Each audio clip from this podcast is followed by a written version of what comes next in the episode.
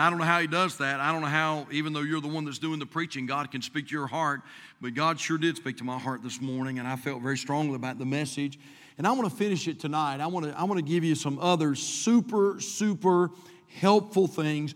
And as I mentioned this morning in the service, uh, you know, th- this week God's been so gracious. I mean, Bible study has been just uh, tremendously, tremendously rich. And, of course, I don't have to tell you all that. You know, when you go to this book, it's always fresh. And this week's just been that kind of a week. Every day, God's just been so good to speak and to, and to teach. And I thank the Lord for that. And God has given me several very, very important messages that I want to share with our church when you guys come back and you're here in the auditorium, and some things that I want to share personally with our, with our church family.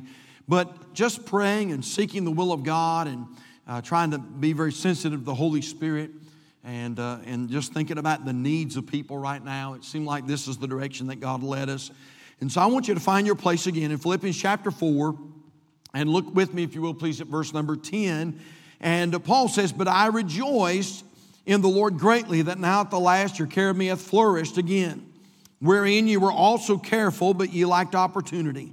Not that I speak in respect of want, for I have learned in whatsoever state I am, therewith to be content.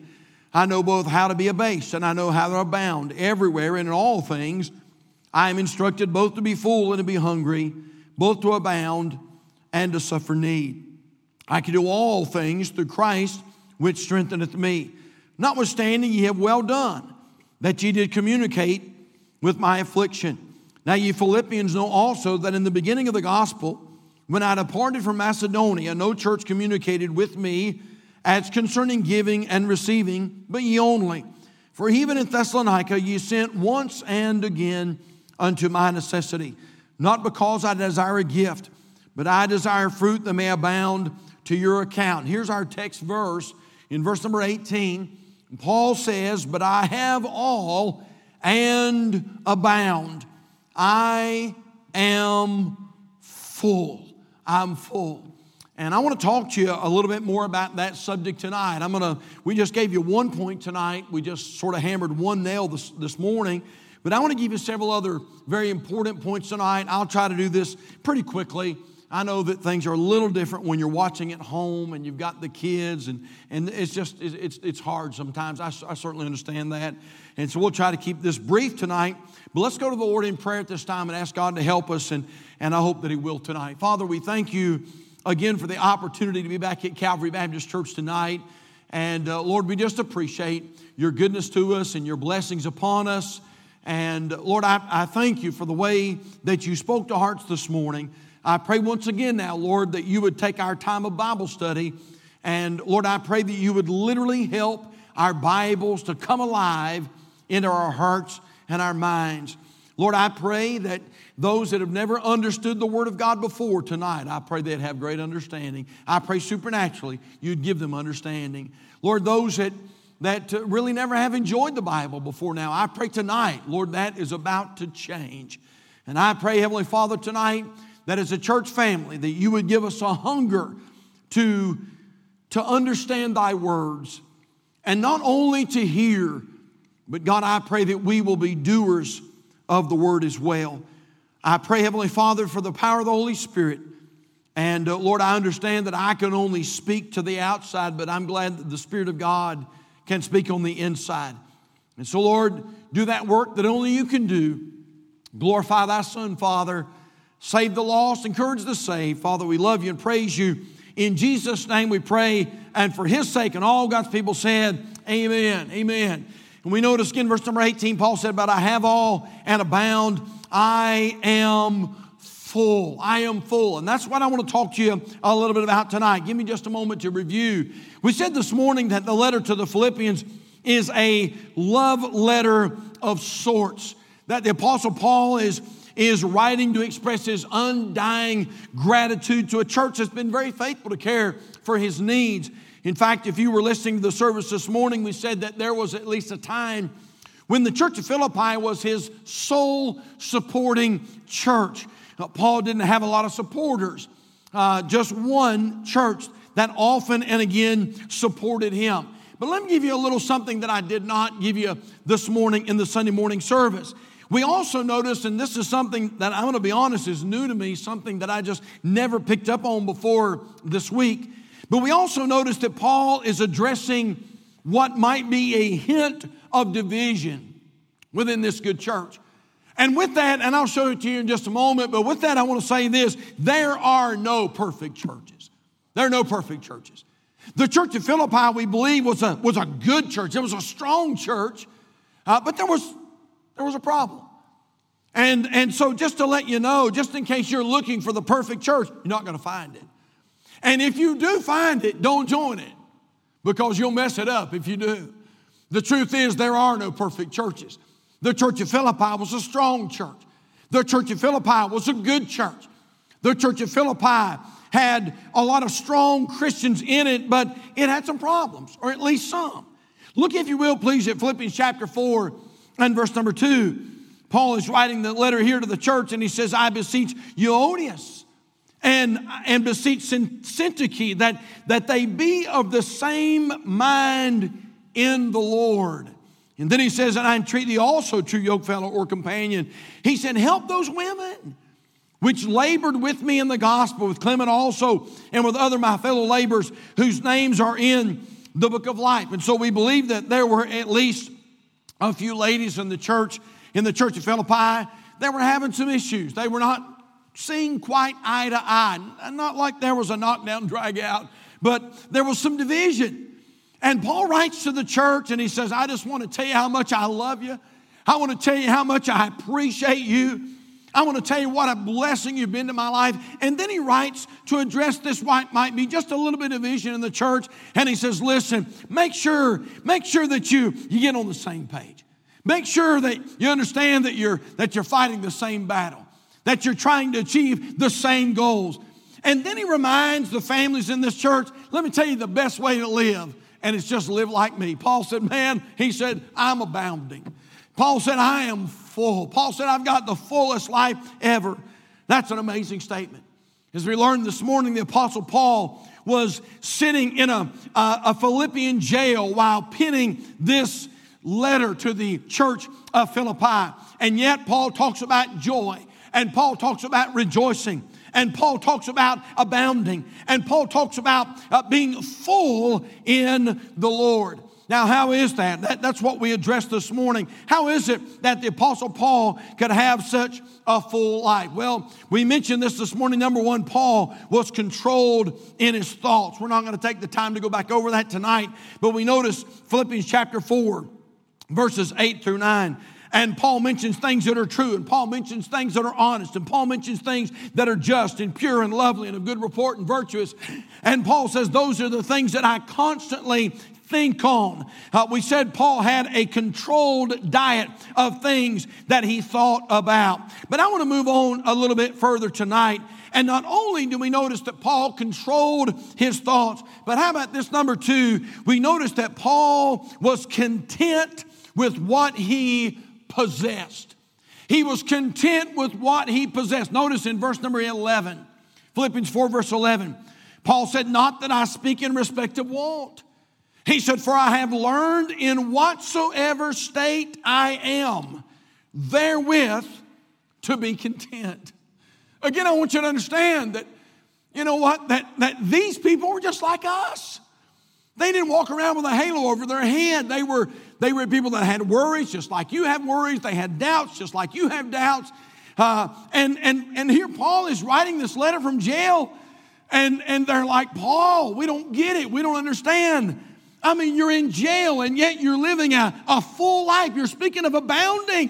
And, and, and why is that? And Paul said, this is the reason. I have learned in whatsoever state I am, whether I'm free, whether I'm bound, whether I'm rich, whether I'm poor. Paul said, I've learned to be content. And by the way, it was just a, a few pages later when this old grizz, grizzled missionary, this veteran church planter, talked to another young man by the name of Timothy. And Timothy was going to pastor the church, a, a, a metropolitan church in Ephesus. And Paul writes to young Timothy, And he says in First Timothy six, verses six through eight, but godliness with contentment is great gain. For we brought nothing into this world, and it's certain that we can carry nothing out. And he says to this young preacher, and having food and raiment, let us be therewith content. The writer of Hebrews in Hebrews thirteen five says it like this, let your conversation be without covetousness, and be content with such things as ye have. For he has said, I will never leave thee, nor forsake thee. Can I tell you, church, why some people are never full? Because they're never satisfied. They're never satisfied. Oh, listen to me. If we could just get content with where we are, it's amazing how you would begin to abound. Some people are never satisfied, always wanting something else, always wanting something new, something they don't have. They always want what the Joneses have. They always want what the Wilsons have. They always want what the other folks have. And, and uh, oh, listen, just be content with what you have. Love that little story. It's a humorous story. Some of you need some humor right now, don't you? And uh, there was an Amish dad and his boy, and they went into the big city. Never been to the big city. They went to the big city. And while they were there at the big city, they decided to visit the mall. They had never seen anything like it. They walked around, and, man, they saw the bright lights and the stores and, and just, man, all the Just all the things the mall had to offer, and they were just literally in awe. But there was one specific thing that just really got their attention, and it was these two shiny doors. And every once in a while, these two shiny doors would open up, and then they would close back again. There were, there were up some buttons beside the doors, and, and the Amish dad and son stood there watching. Those doors would open up, and then they would close, and And the son said to his dad, he said, Dad, what is that? And the dad said, Son, I've never seen anything like that in my life. I don't know what it is. All of a sudden, they saw this old lady in a wheelchair, old, broken down lady. She rolled that wheelchair to those two shiny doors. She pushed the button and the doors opened up. She rolled her wheelchair in and the doors closed behind her. That dad and son watched as the numbers above the door said one, two, three. Then there was a pause. And it said three, two, one. All of a sudden, those shiny doors opened up, and the most beautiful, beautiful blonde woman walked out of the doors. The dad looked and he said, Quick, son. Go get your mom. Now, you know what? That's what I'm talking about. Man, we just need to be, we just need to be content with what we have. And especially in the day in which we're living right now, let's be thankful for what we have at a time like this and not complaining and not murmuring. And somebody says, well, I know, preacher, but you don't understand. I'm not able to eat at my favorite restaurant right now. Uh, okay, maybe not, but can you still eat? If you can still eat, you ought to be content. By the way, I'm thankful that I get to eat at my favorite restaurant every single night with my favorite redhead right by my side. And, and uh, that's my favorite restaurant. And I'm just saying this, man, let's don't be so concerned about what we don't have. Let's be thankful for what we do have. And if you can still eat, thank God for it. And if you still got a roof over your head, thank God for it. And if you've got shoes on your feet and clothes to wear and friends to talk to and the blessings of a family, and thank God, at least by way of technology, we can still stay connected to our church family. You know what we ought to do, bless God? We ought to run outside and jump up and down and click our heels together and shout and praise God and say, thank you, Jesus, for being so good to me, a lowly sinner. Amen. Man, there might not be anybody here, but I'm about to get happy anyway. Amen. Amen. Paul was controlled in his thoughts. Paul was content. He was content with what he possessed. Hey, let me just let me just give you this point. I'll go to the last one here. Number three, we notice that Paul was confined to a godly crowd. Now again, stay with me. How, how can Paul say, I'm full? Because Paul had a certain crowd that he hung around. Now I want you to look with me in your Bibles, Philippians chapter four, and I want you to find your place in verse number three. And Paul says, and I entreat thee also, true yoke fellow. That word yoke fellow is the idea of a, of a companion. Help those women which, which labor with me in the gospel, with Clement also, and with, with other my fellow laborers. And Paul says, by the way, whose names are in the book of life. Oh, these are good Christian people. They love God. They love Jesus. Now, we notice here that Paul gave a warning. And the warning that Paul gave was, is that we're to be careful about those that we associate with. Look, look if you will, Philippians chapter three. Look back a chapter. Philippians chapter three, and look with me, please, if you will, at verse number seventeen. Paul says, brethren, so he's talking to Christian people here, brethren, be followers together of me, and watch now, and mark them which walk so as ye have us for an ensample. For many walk, of whom I have told you often, and now tell you even weeping, that they are the enemies of the cross of Christ, whose end is destruction, whose God is their belly, and whose glory is in their shame. Look what he says here, church, who mind what kind of things? Earthly things. And Paul said, you know what? That's not the crowd that you want to hang around. Paul said you want to hang around people that love God and people that are passionate about serving Jesus Christ.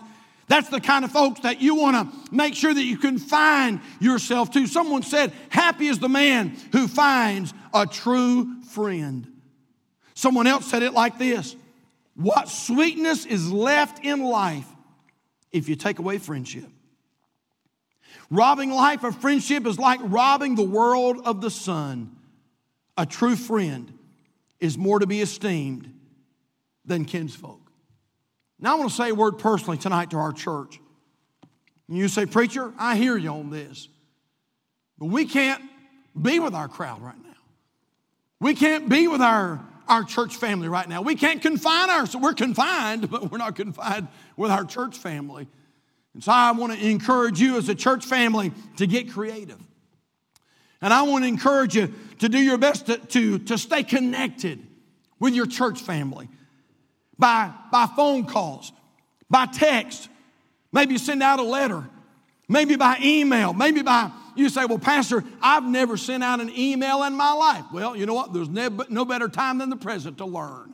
Uh, and an email. You know what? You know what's, you know what's exciting? It's exciting to see some of these older folk that are texting for the first time in their life. It may not be what they want to do, but you know what? They're but they're they're they're pushing themselves. They're stretching themselves a little bit, and they're trying to stay connected uh, with their church family. You know what? Some of you folks that are watching have never been on Facebook before in your life. You didn't even know what Facebook was. You didn't even know what a YouTube. You know what a tube of toothpaste was. You didn't know what a YouTube was. And now for the first time, you're, you're, you're getting on YouTube and you're watching Facebook Live. And I want to say, bravo, you go, you go. I, I'm for you tonight. And so get creative and stay connected with your, with your church family. Learn what Facebook is. Learn what FaceTime is. Learn what Skype is. Learn what Zoom is. And hey, church family, hey, Calvary, let's stay connected during this time. Paul was controlled in his thoughts. Paul was content with what he possessed. Paul was confined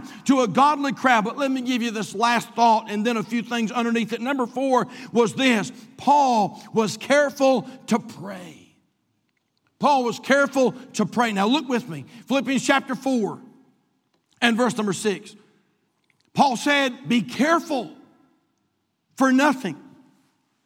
But in everything by prayer and supplication with thanksgiving, let your requests be made known unto God. Be careful.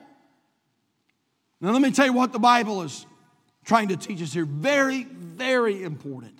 Don't miss this. If you haven't heard anything else I've said tonight, you hear me on this. The idea here is this in Philippians chapter four, verse number six. That if you are not careful to pray, you will be full of care. Again, look at it. Be careful for nothing, but in everything by prayer and supplication with thanksgiving, let your requests be made known unto God. If you and I, during this time, anytime, if we don't pray, you know what's going to happen? We will be full of care. And not the right kind of care. I'm talking about anxiety. That's what the Bible's talking about there. Anxiety. I'm talking about worry. And so it's important if we're going to have a full life, if we're going to be able to say, man, I, I'm abounding, I'm, I, I have a full life, it's important we pray. Now, why is it tonight? Let me give you this uh, a few thoughts and we're going to be done tonight. Why is it that prayer helps us to have a full life? Well, number one is this. Because prayer, prayer helps. Number one, prayer helps because God hears us. God hears us. You don't have to turn out, I'll just read it for you.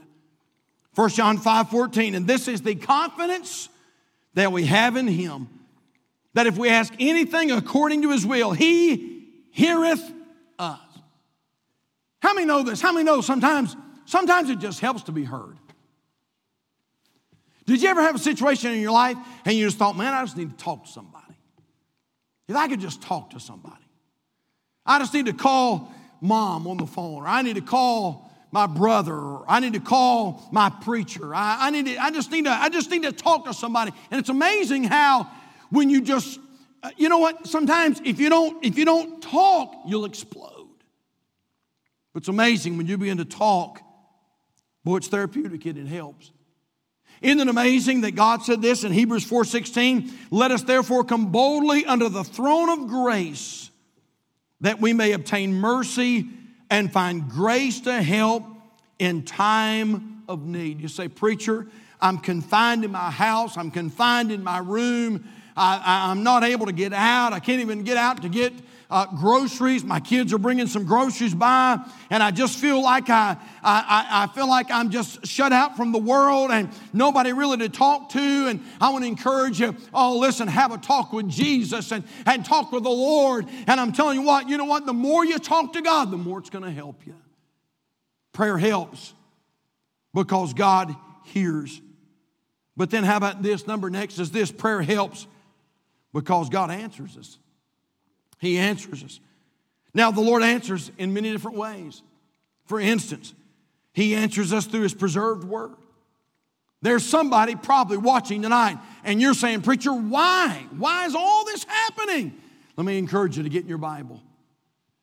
Did you know that God answers through his holy word? And you pray and say, Lord, would you teach me? Lord, would you show me? Lord, why are we in this dilemma? Why are we in this crisis? Lord, why are different things happening in my life that are happening? Hey, if you'll pray that prayer sincerely and genuinely and then get into your Bible, I'll promise you something, that God Almighty will speak to you through your Bible, through his word. He answers through his preserved word. How about this? He answers through his preachers and his teachers. Ephesians chapter four tells us that. And he gave some apostles and some prophets and some evangelists and some pastors and teachers for the perfecting of the saints, for the work of the ministry, for the edifying of the body of Christ. That's why you ought to tune into the live stream. And then as soon as this thing is done and the world opens back up, that's why, brother and sister, we ought to be at the house of God with bells on. You know what? You know what? When this thing is all done, we ought to, and there probably will be, we ought to have people showing up an hour and a half early before the service starts. That's probably going to happen, by the way. And I told some folks the other day, when this is all done, we're going to have to have Sunday school at nine o'clock from nine to eleven, just so folks can fellowship and love on, uh, on, uh, on one another. And But he answers. He answers through his preachers, and he answers through his teachers. How about this? He answers us through his provision and his protection. The Bible says in Psalm thirty-four six, this poor man cried, and the Lord heard him and saved him out of all his troubles. But I want to give you this, this last thought, and we're going to be done tonight. How about this? Prayer helps because it preoccupies us. You say, preacher, what's something I can do to get my mind off of coronavirus? Go to God. Get to your prayer closet. Get to the throne of grace. Through prayer, let me tell you what happens. We begin to get our focus off of the problem and onto the problem solver. Prayer helps us get our, our eyes off the situation and onto the Savior. Prayer helps us get our attention off the sadness and onto the solution. Prayer helps us get our focus off of the slanderer and onto the Scripture. Hey, you know what? You know what prayer does? It preoccupies us and gets our mind off the problems and off the, off the bad things. Listen, have you ever done this? Have you ever tried to get your kids photographed? Maybe you're trying to do a family, uh, you know, family album or something, and you went to one of these. You, you maybe even went to a professional photographer. Your kids were little, and how many know their attention span's about that long? They get distracted by everything, every squirrel in the tree, every bird that flies by, every leaf that falls. And so, you know what? You're trying to get them to smile. You're trying to get them to look at the camera. And so you know what you did, or you know what somebody did? If you had an experienced photographer, somebody got it behind the camera. Someone got it behind the photographer, and they got something in their hand that was noticeable to a child. And they waved it up here, or they said, hey, look here.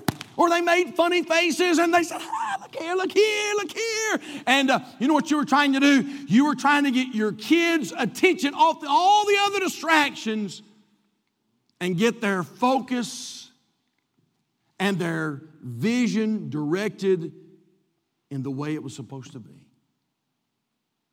You know what prayer does? Prayer gets our direction and our focus off of all of the distraction. And it gets our attention on the only place our hope and our prayer or our help's going to come from, and that's God. So I want to encourage you tonight. Prayer gets us looking in the right direction. I know we're we're living in uncertain times. Things, we're seeing unprecedented things, things that I've never seen in my in my life lifetime. But I think I can honestly say this. I'm full. Man, I am full. I'm blessed by the best. I'm blessed beyond measure. Things have changed, but my salvation has not. Culture has changed, but my Bible has not. And my God is the same. In fact, God said, I change not. I'm full. And I want you to be full as well.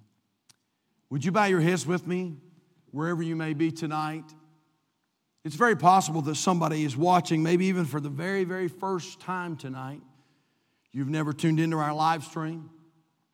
And as you were listening tonight, you were saying, you know what, preacher? My life's not full. I'm as empty as I've ever been.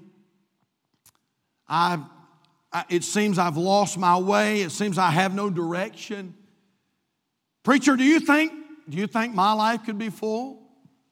I want to say absolutely. But if you're listening tonight and you don't know that you know that you know that you're born again, saved, on your way to heaven, would you let me just tell you several things? Number one, the Bible says we're sinners. For all have sinned and come short of the glory of God. We're all sinners in need of a Savior. We're all imperfect creatures, including the guy that's talking to you. We're sinners. And because of our sin, the Bible says that there's a penalty we have to pay. Romans six twenty-three, the Bible says, for the wages of sin is death, but the gift of God is eternal life through Jesus Christ our Lord. Revelation chapter twenty says, and death and hell were cast into the lake of fire. This is the second death. And whosoever was not found written in the book of life was cast into the lake of fire. Dear friend, if your name is not written in the book of life, hell will be your destiny. But I've got some great news. God loved you so much that He gave His only Son for you. Jesus Christ, the perfect Son of God, the Lamb of God, the Bible calls Him the Lamb of God. Jesus came to this earth. And every sin that I've ever committed, every sin that you've ever committed, Jesus took those sins on Himself.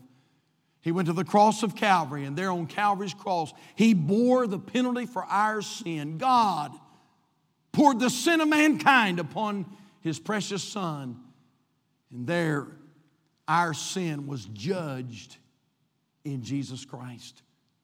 They put Him in the grave, but three days later, God raised Him from the dead. And He's a living, resurrected Savior. And He would love to save you tonight. You say, preacher, Do you think Jesus will save me? I know he will. You say, but, but, but Pastor, I'm, I'm imperfect. I, I've got some issues. Do you think Jesus will save me? Yes, he will. If you'll turn your life to him. Right now, would you just do this? Would you open your heart to him? He said this, "Behold, I stand at the door and knock. If any man will hear my voice and open," Jesus said, "I'll come in, sup with him and he with me." Romans chapter ten, verse thirteen, "For whosoever shall call upon the name of the Lord shall be," not might be, shall be saved. Right now, wherever you are, wherever you are, I don't care who's around you, right now, would you just bow your head and say something like this to Jesus? "Dear Jesus, I'm sorry for my sin. And Lord, I ask you to forgive me. And oh God, I ask you to cleanse me of my sin. I believe that you died for me and rose again. And right now, dear Lord, please come into my heart and life and save my soul once and for all. I trust you this night as my Lord and Savior. Take me to heaven when I die. Thank you, Jesus. Thank you, Jesus, for saving me. Now help me to live for you. In Jesus' name." Hey, my friend, if you prayed that prayer tonight and you meant business, would you do this? Would you just post it where, however you're watching? If you're watching on Facebook or you're watching through, uh, through uh, YouTube, if you would just post it and say, "I just received Christ. Pastor, I just got saved. Preacher, I just became a believer." Would you post that so we can rejoice with you tonight? Maybe there's somebody watching tonight. You say, "Preacher, I'm born again. I've already been saved, but boy, my life's not full. But tonight, I'm making some changes. Tonight, I'm making some decisions. I want to have that full life like the Apostle Paul. I don't want to go through life empty. I want to know that fullness of joy." Hey, if that's you, would you post that so we could rejoice with you? Man, we want to we want to just shout and praise the Lord with you. And then if you're not the member of a good Bible-believing, Bible-preaching church, I hope you'll continue to tune into the live stream. And then once this all is done, we want you to come. We want to shake your hand. And we want to welcome you into the family of God. Calvary family, to all of our Calvary family, I can't even tell you how much we love you. And we miss you, and we appreciate you. And hopefully, Lord willing, it won't be too long. We'll be back together again soon, okay? Listen, this week, we'll be airing Countdown to Courage every day around three o'clock. Hope you'll tune into that, be praying for that. And then, Lord willing, Wednesday night at seven thirty, we will, we'll be live streaming again. God bless you. Have a great night.